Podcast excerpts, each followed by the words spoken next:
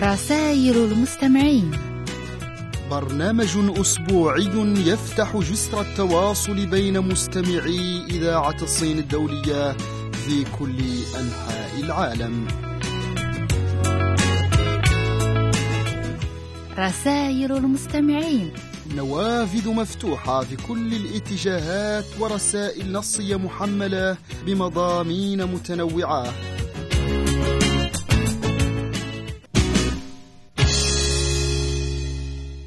مستمعينا الكرام السلام عليكم. أهلا ومرحبا بكم في حلقة جديدة من برنامجكم الأسبوعي رسائل المستمعين. تسحبكم في حلقة اليوم السعادية من إذاعة الصين الدولية من بكين. إذاعة الصين الدولية ترحب بكم على الموجات القصيرة وموجات أف أم والإنترنت.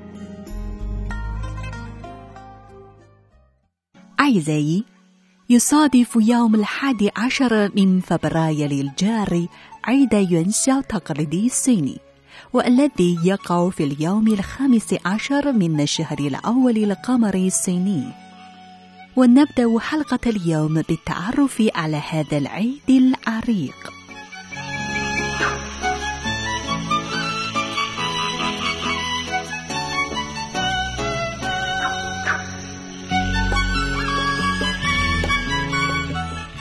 يسمى عيد يونسياو بعيد الفوانيس أيضا لأن التمتع بالفوانيس أهم عادة فيه. في عهد أسرة حل الإمبراطورية في تاريخ الصين القديم بدأت البوذية تنتشر في الصين. وعندما عرف الإمبراطور أن الراهبين البوذيين يشاهدون الشيلي البوذي ويشعلون الفوانيس احتراما لبوذا أمر الإمبراطور بإشعال الفوانيس في القصر الإمبراطوري والمعابد لتقديم الاحترام للبوذا. ثم تحولت هذه الطقوس البوذية إلى عيد شعبي تدريجيا وانتشر من وسط الصين إلى أرجاء البلاد.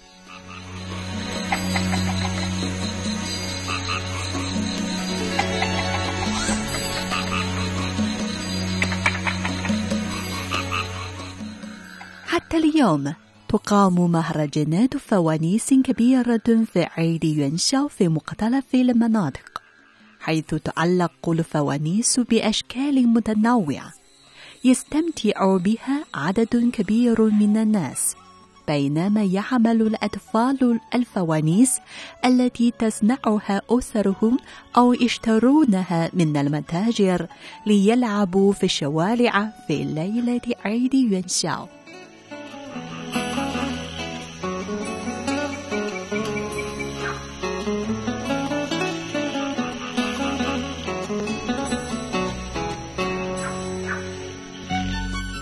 الألغاز المؤلقة على الفوانيس من لزوميات النشاطات التمتع بالفوانيس حيث يعلق أصحاب الفوانيس الألغاز على الفوانيس.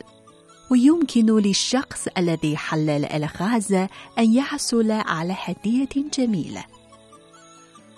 ظهرت هذه اللعبة في أحد أسرة سول الملكية ولأن حل الألغاز عملية مفيدة لتنمية الذكاء وهي ممتعة.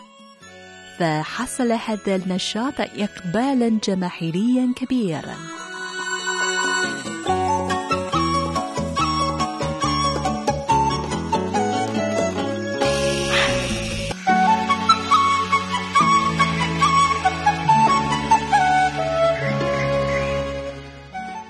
في هذا العيد يحب الناس تناول طعام يونشاو الذي يسمى أيضا بتانغ يوان يونشاو عبارة عن كرات صغيرة تصنع من الأرز اللزج وتحشى بزهور الورد والسمسم وعجين البسلة الحمراء ومختلف البذور والسكر وزيت الطعام.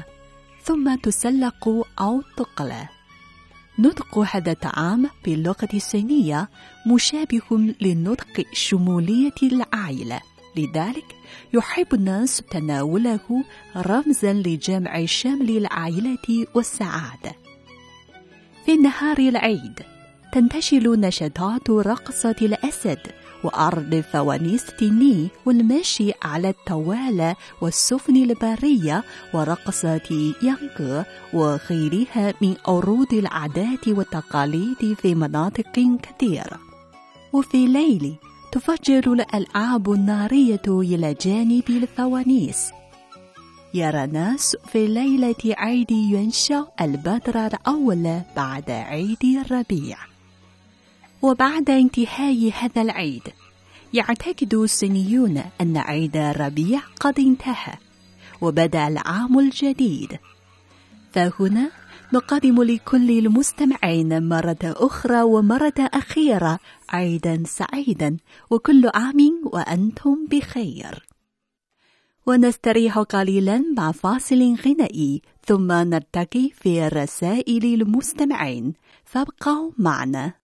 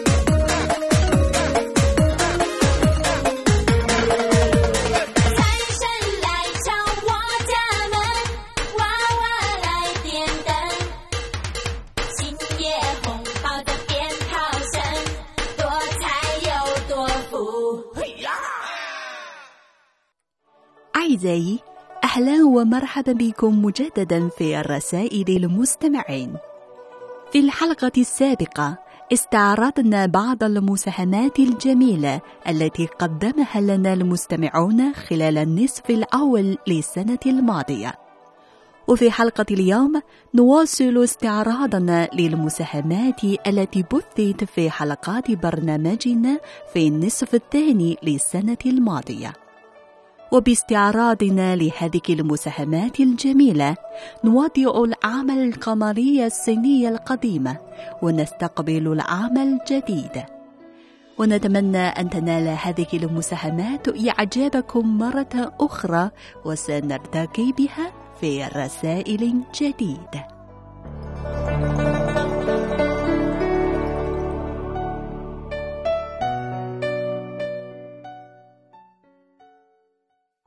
أعزائي المستمعين عدنا إليكم في رسائل المستمعين. هذه رسالة من صديقاتنا العزيزة حنان عثمان من مصر. وهي تقدم لنا قصة تحمل عنوان معنى سعادة كان هناك تاجرا لديه ابن يشكو من التعاسة ولكي يعلمه معنى سعادة. أرسله لأكبر حكيم موجود بذلك الزمان. ولكي يصل الابن إلى الحكيم مشى بصحراء لأربعين يوما. وحين وصل لقصر الحكيم وجداه فخما وعظيما وكبيرا من الخارج. وحين دخله سأل الحكيم هل يمكنك أن تخبرني بسر سعادة؟ فرد الحكيم أنا ليس لدي وقت لأعلمك هذا السر ولكن أخرج وتمشي بين جنبات هذا القصر ثم يرجع لي بعد ساعتين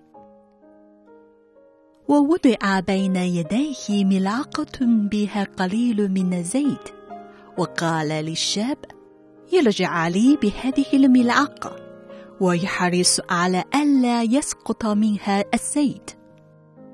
فخرج الشاب وطاف بكل نواحي القصر ثم رجع إلى الحكيم. وسأل الحكيم هذا الشاب هل وجدت حديقة القصر الجميلة المليئة بالورود؟ قال الشاب لا. فسأله مرة أخرى. هل شهدت مكتبة القصر وما فيه من كتب قائمة؟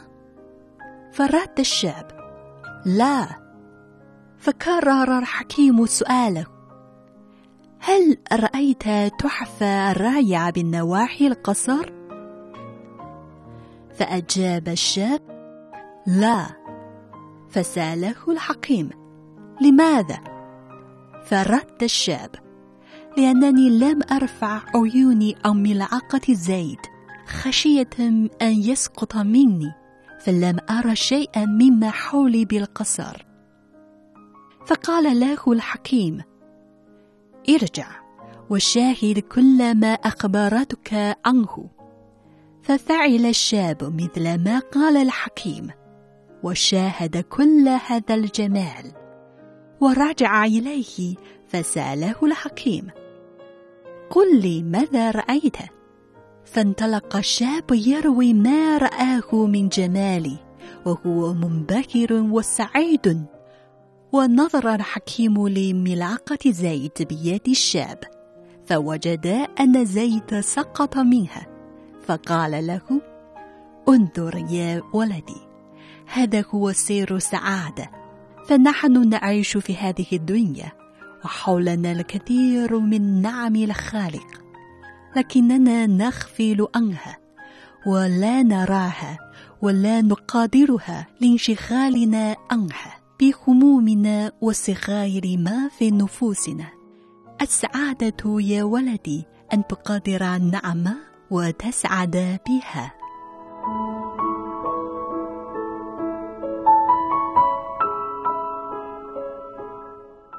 وفي ختام هذه الرسالة تقول صديقتنا العزيزة الحمد لله رب العالمين. ستعيش مرة واحدة على هذه الأرض. إذا اخطأت يعتذر وإذا فرحت عبر لا تكن مؤقتا والأهم لا تكره ولا تعقد ولا تعسد وكن مع الله يكن معك.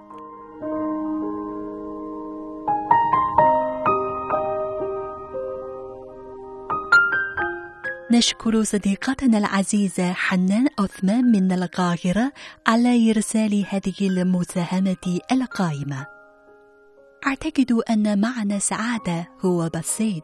نحرص كل ما نملكه مثل أفراد الأسرة والأصدقاء الأعزاء من حولنا ونعمل بجهود كبيرة على تحقيق أحلامنا وطموحاتنا فسنحصل على السعادة.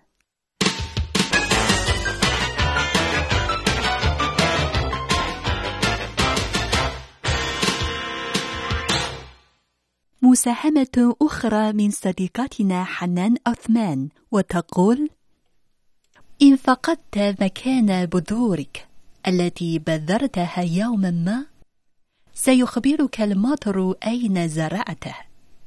لذا أبذري الخير فوق أي أرض وتحت أي سماء ومع أي أحد فأنت لا تعلم أين تجده ومتى تجده. ازرع جميلا ولو في غير موضعه فلا يضيع جميل أينما زرع. فما أجمل العطاء أو يكون لك ذخرا في الآخرة. لا تسرق فرحة أحد ولا تقهر قلب أحد. أعمارنا قصيرة فالبسمة الجميلة تبقى وإن غاب صاحبها. شكرا لصديقتنا العزيزة على إرسال هذه المساهمة القائمة. وتعلمنا هذه الحكمة بأن نقدم الخير للآخرين. ستعرف السماء والأرض فسنحصل على رد الجميل في يوم ما.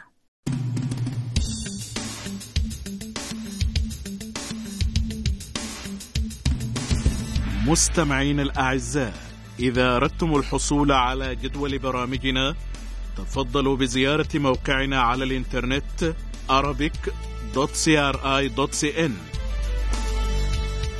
ويمكنكم مراسلتنا عبر العنوان التالي إذاعة الصين الدولية بكين الصين داش 22 الرمز البريدي واحد صفر صفر صفر أربعة صفر. أو عبر البريد الإلكتروني على العنوان التالي arabic at cri.com.cn نحن بانتظاركم. إذاعة الصين الدولية. أهلا بكم مستمعينا الكرام في رسائل المستمعين. وجاءت هذه المساهمة من صديقنا العزيز محمد بدوخة من ولاية ستيف بالجزائر. وتقول هذه المساهمة قرر حكيم أن يعلم أبناءه الأربعة ألا يتسارعوا في الحكم على المواقف أو الأشخاص. لذا كلف كل منهم بالذهاب لتأمل الطبيعة في أحد الغابات على أن يذهب كل منهم في فصل مختلف. ذهب الابن الأول إلى الغابة في فصل شتاء والثاني في ربيع والثالث في الصيف وأخيرا ذهب الرابع في الخريف. عندما رجع الابن الأخير من رحلته جمع الأب أبناءه ثم طلب منهم وصف ما شهدوه في الغابة.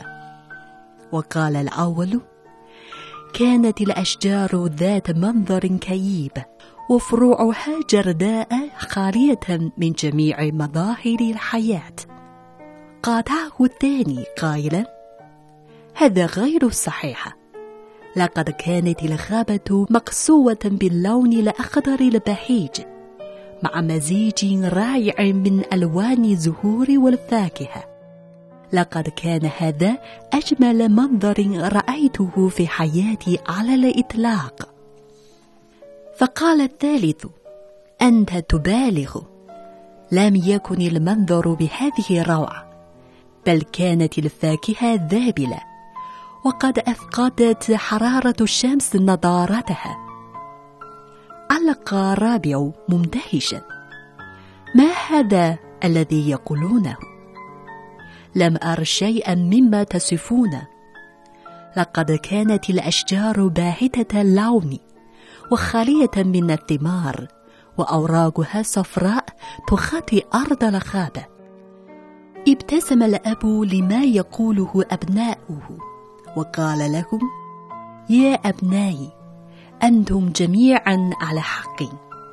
كل منكم رأى الغابة في فصل واحد ولم يرها في الفصول الأخرى.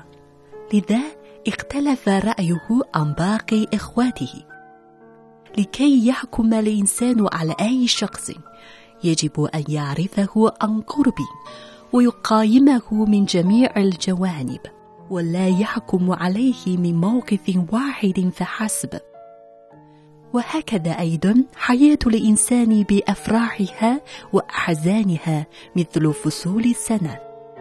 يرحل واحد ليأتي الآخر فلن تشعروا بمذاق الحياة إلا إذا استوعبتم حتمية تخيلها من حال إلى حال وتقلبها من منوال إلى منوال.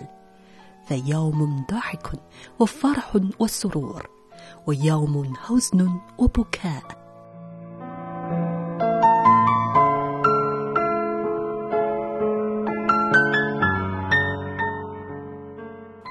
شكرا لصديقنا العزيز على هذه المساهمة القائمة.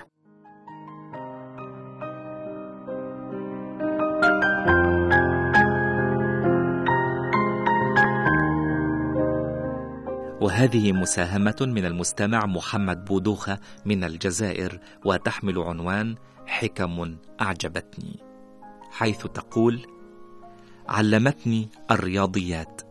أن السالب بعد السالب يعني الموجب فلا تيأس. فالمصيبة بعد المصيبة تعني الفرج. علمتني الرياضيات أن الانتقال من جهة لأخرى سيغير من قيمتي وأنه متى ما كبر المقام صغر كل شيء. علمتني الرياضيات أن بعض الكسور لا تجبر. أنه يمكننا الوصول إلى نتيجة صحيحة بأكثر من طريقة فلا تظن أنك وحدك صاحب الحقيقة وأن كل من خالفك مخطئ. علمتني الرياضيات أن لكل مجهول قيمة فلا تحتقر احدا لا تعرفه. علمتني الرياضيات أن هناك شيئا اسمه ما لا نهاية فلا تكن محدود الفكر والطموح.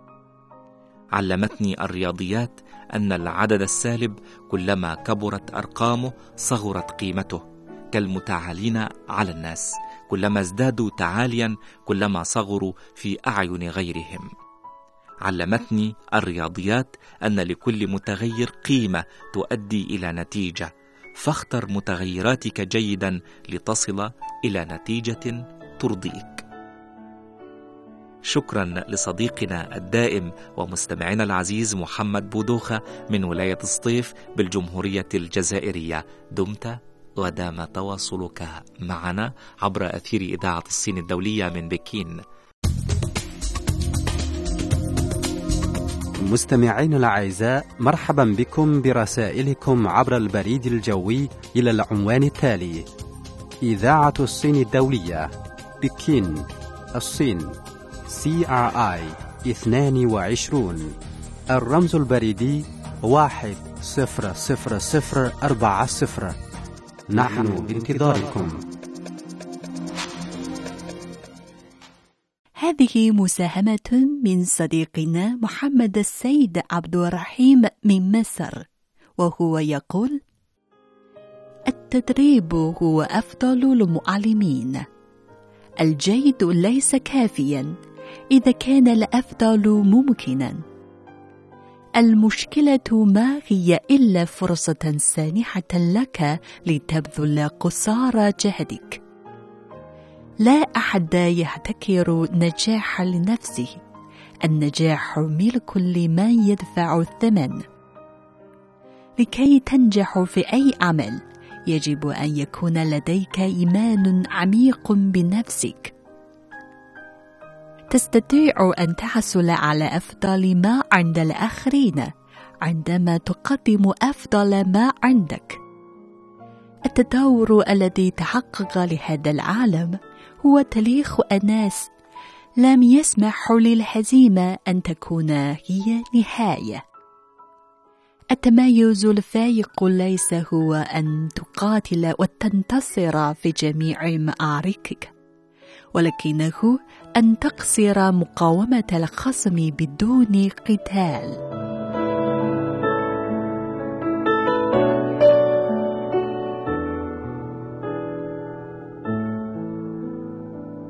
وشكرا لصديقنا العزيز على تقديم هذه الأقوال القائمة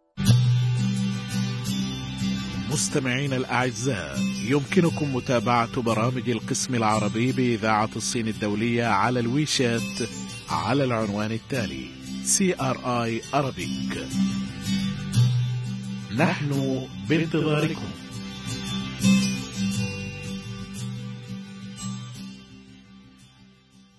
وهذه رسالة من مستمعنا الوفي والعزيز بو علي مؤمن. أرسل إلينا مساهمة عنوانها سطور من ذهب.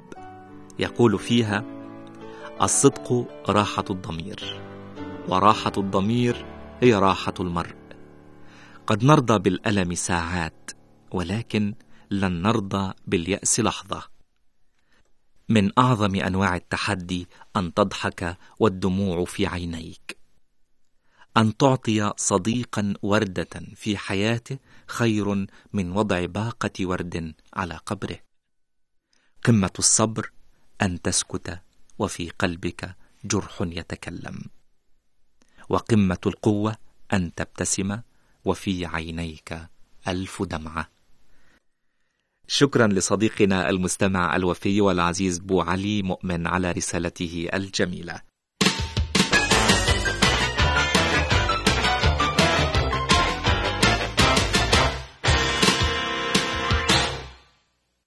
أعزائي المستمعين عدنا إليكم في رسائل المستمعين.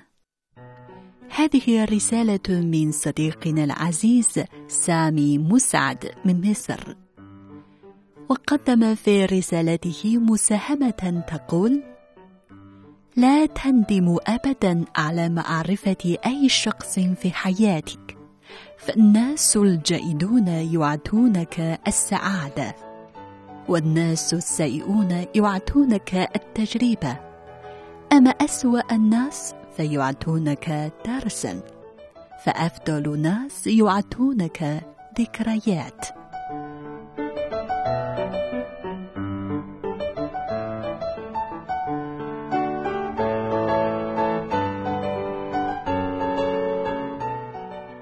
وتقول المساهمة أيضا الحياة كالبيانو. هناك أصابع بيضاء وهي السعادة وهناك أصابع سوداء وهي الحزن. ولكن يجب عليك أن تعزف بالاثنين لكي تعطي الحياة لحنا. الدنيا ثلاثة أيام. الأمس عشناه ولن يعود. اليوم نعيشه ولن يدوم. ولغد لا ندري أين سنكون. فالصافح والسامح والداعى الخلق للخالق. فأنا وأنت وهم ونحن راحلون.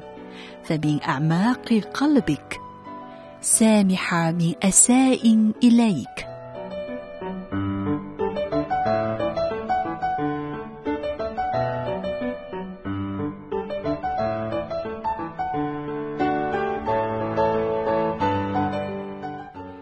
الختام نشكر صديقنا العزيز سامي مسعد من مصر على تقديم هذه المساهمات القائمة.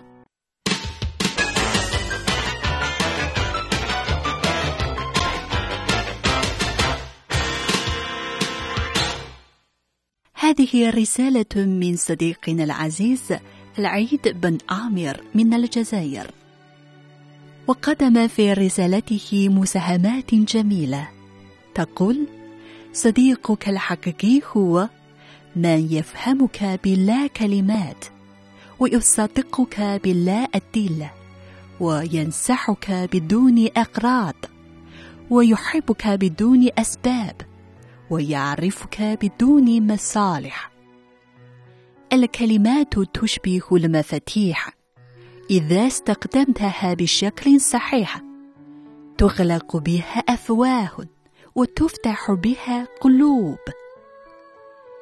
من أسباب السعادة أن يكون لديك عينا ترى الأجمل وقلبا يغفر الأسوأ وعقلا يفكر بالأفضل وروحا يملأ الإيمان.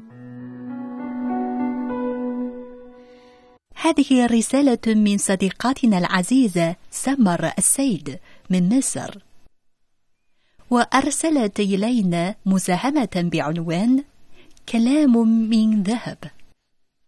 جاء في حكم وقصص الصين القديمة أراد أن يكافئ أحد مواطنيه. فقال له يمتلك من الأرض كل المساحات التي تستطيع أن تقطعها سيرا على قدميك. فرح رجل وراح يجري في جنون. سار مسافة طويلة فتعب وفكر أن يعود للملك ليمنحه المساحة التي قطعها. لكنه غير رأيه وقرر مواصلة السير ليحصل على المزيد. سار مسافات أطول وأطول وفكر في أن يعود للملك مكتفيا بما وصل إليه. لكنه تردد مرة أخرى وقرر مواصلة السير ليحصل على المزيد والمزيد. ظل رجل يسير ويسير ولم يرجع أبدا. فقد ضل طريقه وضاع في الحياة. ويقال إنه وقع سريعا من جراء الإنهاك الشديد. ولم يمتلك شيئا ولم يشعر بالاكتفاء والسعادة لأنه لم يعرف حتى الكفاية أو القناعة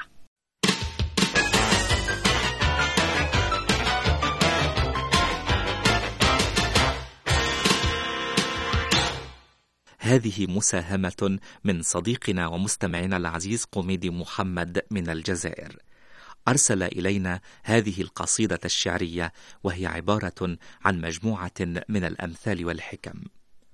تقول القصيدة: وإذا الصديق رأيته متملقا فهو العدو وحقه يتجنب. لا خير في ود امرئ متملق حلو اللسان وقلبه يتلهب. يلقاك يحلف أنه بك واثق وإذا توارى عنك فهو العقرب. يعطيك من طرف اللسان حلاوة ويروغ منك كما يروغ الثعلب. وصل الكرام وإن جفوك بهفوة فالصفح عنهم والتجاوز أصوب. وذر الكذوب فلا يكن لك صاحبا إن الكذوب يشين حرا يصحب. وزن الكلام إذا نطقت ولا تكن ثرثارة في كل ناد تخطب. واحفظ لسانك واحترز من لفظه فالمرء يسلم باللسان ويعطب. والسر فاكتمه ولا تنطق به إن الزجاجة كسرها لا يشعب. وارع الأمانة والخيانة فاجتنب. واعدل ولا تظلم يطب لك مكسب. كن ما استطعت عن الأنام بمعزل إن الكثير من الورى لا يصحب. واحذر مصاحبة اللئيم فإنه يعدي كما يعدي السليم الأجرب. شكرا لصديقنا ومستمعنا العزيز قوميدي محمد من الجزائر على هذه القصيدة الشعرية الجميلة الزاخرة بالأمثال والحكم الرائعة. شكرا لك يا صديقي دمت ودام تواصلك معنا.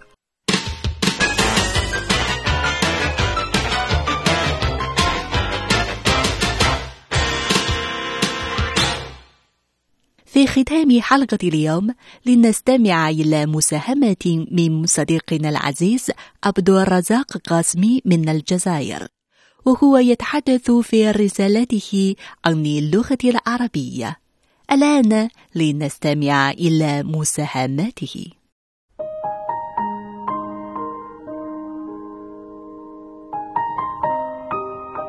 يحتفل الناطقون باللغة العربية باليوم العالمي للغة الضاد الذي يصادف الثامن عشر من ديسمبر من كل عام.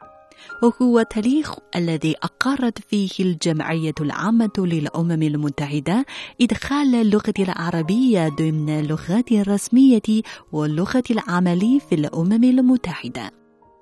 فعند إنشاء الأمم المتحدة عام 1945 اعتمدت المنظمة الدولية خمس لغات حية وهي الإسبانية والإنجليزية والروسية والصينية والفرنسية بحيث تكون لغات توثيق المحاضر الرسمية وأوراق العمل أثناء الاجتماعات والمعتمدة في الترجمة الحية المباشرة أثناء المؤتمرات تحدثا وكتابة.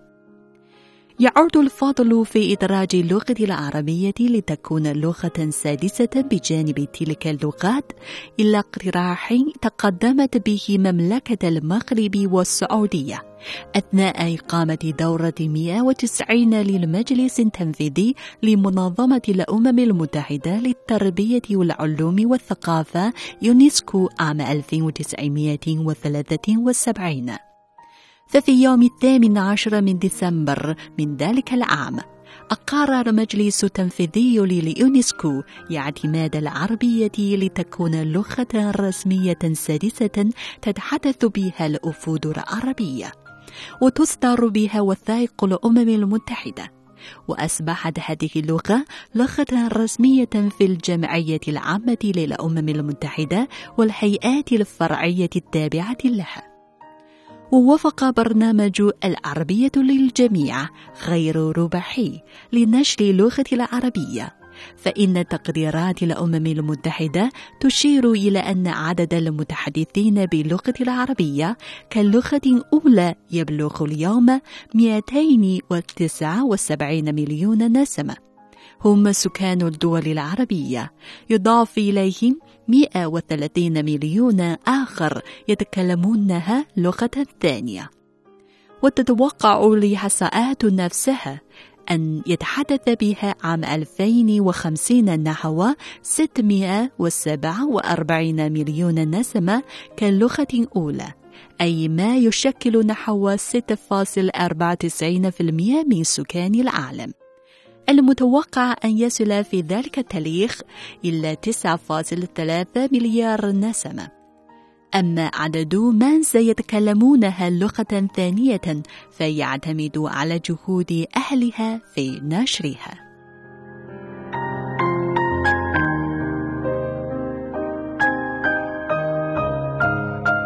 شكرا لصديقنا العزيز عبد الرزاق قاسمي من الجزائر على تقديم هذه المساهمة القائمة. طبعا نحن كلنا نتكلم اللغة العربية وهي لغة جميلة وهي لغة القرآن الكريم. وحاليا في الصين هناك العديد من الصينيين يتكلمون اللغة العربية. وتوجد في الصين أيضا العشرات من الجامعات والمعاهد التي تدرس فيها اللغة العربية لطلابها. فنتمنى أن يكون مستقبلا واعدا لهذه اللغة في كل أرجاء العالم. مستمعينا الأعزاء يمكنكم متابعة برامج القسم العربي بإذاعة الصين الدولية على الويشات على العنوان التالي CRI Arabic. نحن بانتظاركم.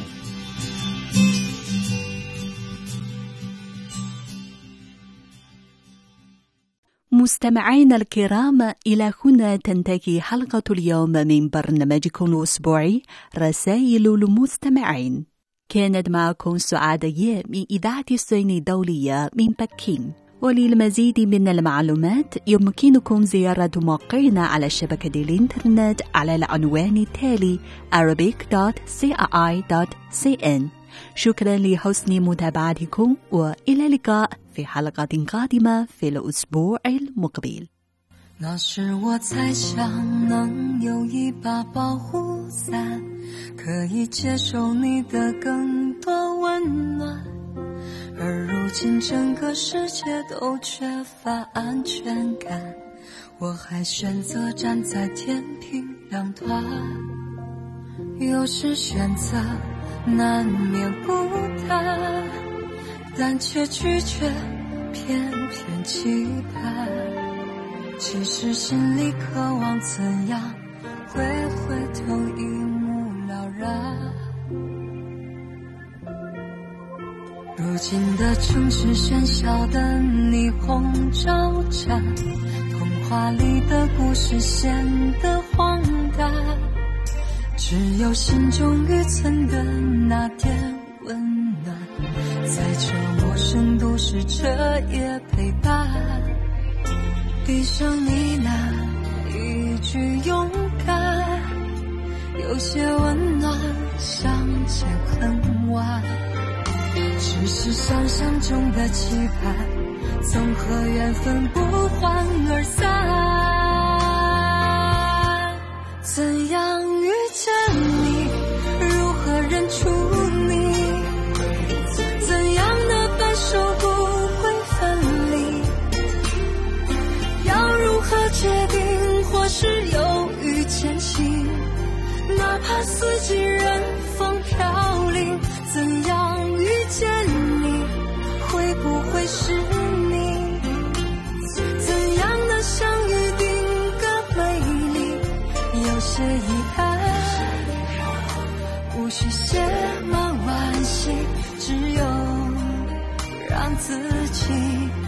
자.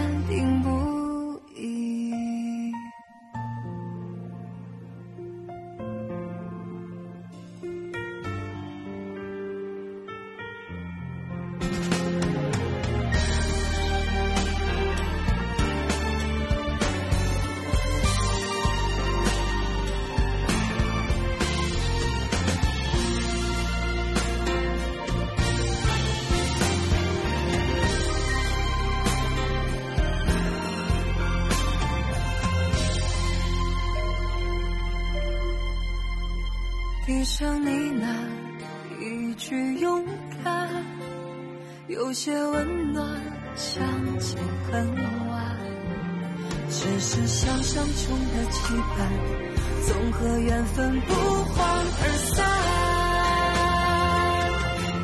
怎样遇见你？如何认出你？怎样的分手不会分离？要如何决定，或是犹豫前行？哪怕四季任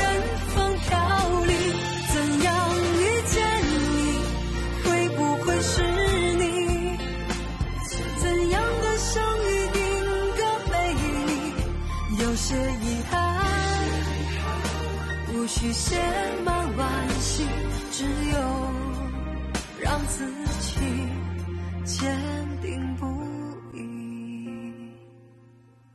怎样遇见你？会不会是你？怎样的相遇定格美丽？